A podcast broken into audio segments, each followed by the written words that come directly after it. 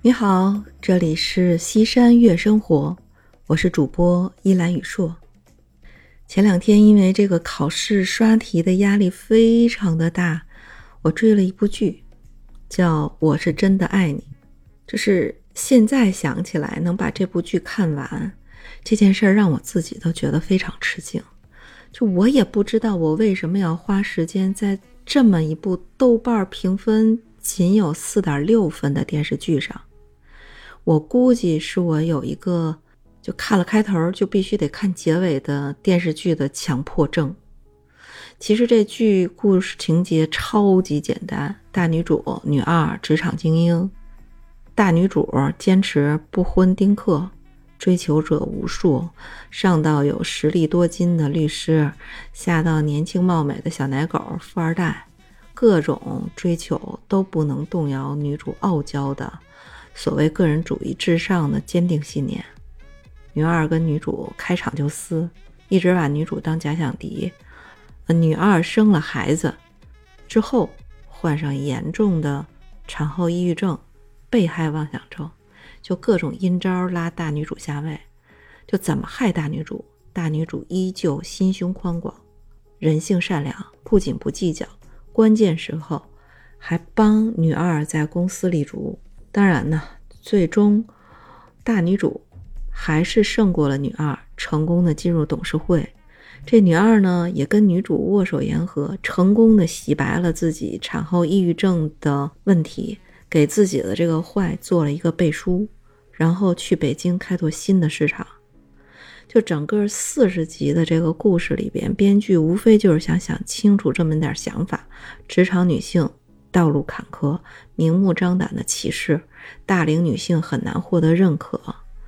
反之，要获得认可，就必须要牺牲家庭生活。其次呢，独身主义的女性是真的渴望自由独立，也真的不是摆出高高在上的姿态吸引金龟婿。最后，全职妈妈眼前的幸福都是虚幻的，不可以执迷不悔。否则，现实立刻让你头破血流。我我非常能够理解，这电视剧主创是想在追热点，也想借着这个女性成长的题材大火一把。就我们从这个男女主杜淳、刘涛这种演员配置上看，是能够看到野心的，但。你成功光靠野心是不行的，你得有与之匹配的这个能力才行。就看完整个这个剧，我不知道这个我是真的爱你，到底是爱的谁？到底是关乎亲情还是爱情？这部剧是冲了热播榜的，我也是因为热播榜冲进去看的。其实本来关于女性话题的电视剧，总能引起很多人的共鸣。好的作品应该关注女性自身的生活状态，而不是消费女性话题。你看啊，剧里有三个女性的角色，定位其实蛮立体的。一个事业为重，每天无数事务缠身，职场女性；一个是为了工作放弃了很多的职场的妈妈；还有一个是偶尔有一点小心酸，却依旧乐观向上的全职妈妈。就故事里很多的场景对话，本应该是唇枪舌剑、观点碰撞的点睛之笔，然后最后都是云淡风轻过去了，看不出深意。就总体看这剧就是一个职场加婚姻的壳，所谓的都市情感剧嘛。然后怎么也脱不出来宫斗剧的魂。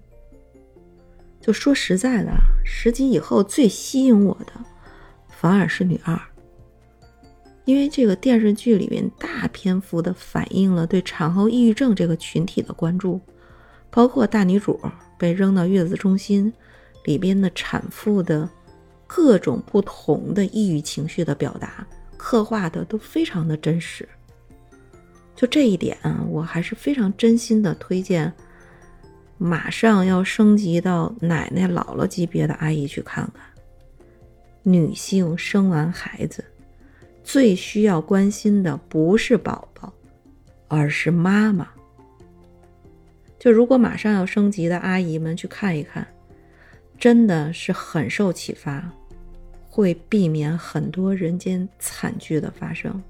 你要知道，妈妈出了问题，伤害最大的首先是宝宝，其次啊，我觉得有一个问题是要理清的：忧郁是一种正常的情绪，忧郁症才是病，需要治疗和干预。嗯，有一些公开的第三方的调查显示，百分之八十以上的新妈妈都会有产后抑郁的情绪，所以产后抑郁不可怕。其实大多数的产妇在生产之后，由于身体的变化、内分泌的影响，都有一个情绪低落、难以快速适应、有些无力感的过程。但这就像你工作里边，你你被领导怼了，在家里被老妈骂了。生活中你被陌生人黑了一样是非常正常的状况，你可能郁闷、忧郁几天，你甚至你不被领导待见，你可能一两个月，你这种低落的情绪都是有的。你慢慢的都会靠着自己或者周围人的帮助走出来的。这人有七情六欲嘛，而忧郁症，则是需要正规医院的心理科。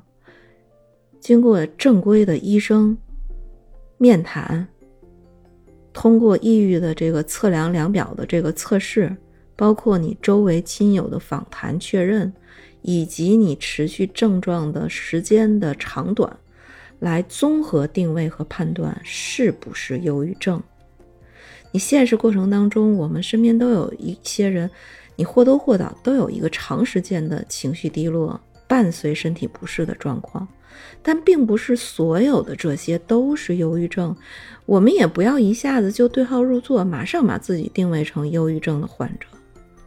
你包括你那个镜头下面表现的很多，尤其是什么月子中心、产后的妈妈夜夜哭、天天哭，或者是发发脾气啊，我觉得这些症状的表现呢是很真实，但有一点点肤浅了。这会造成一种印象，好像生了孩子以后夜夜哭就是产后抑郁症，不是的。前面我们都说过了，判断是不是抑郁症是需要临床医生的判断，不要自行对号入座。今天我们就先聊到这里。由一部剧引发的对产后抑郁症的一些思考。那你生了孩子之后夜夜哭？天天哭，是不是就是产后抑郁症呢？错，不是的。真正的产后抑郁症的判断，一定是要经过临床医生的综合诊断，才能够判断是不是真正的疾病。所以，忧郁只是一种正常的情绪，正常对待就好了。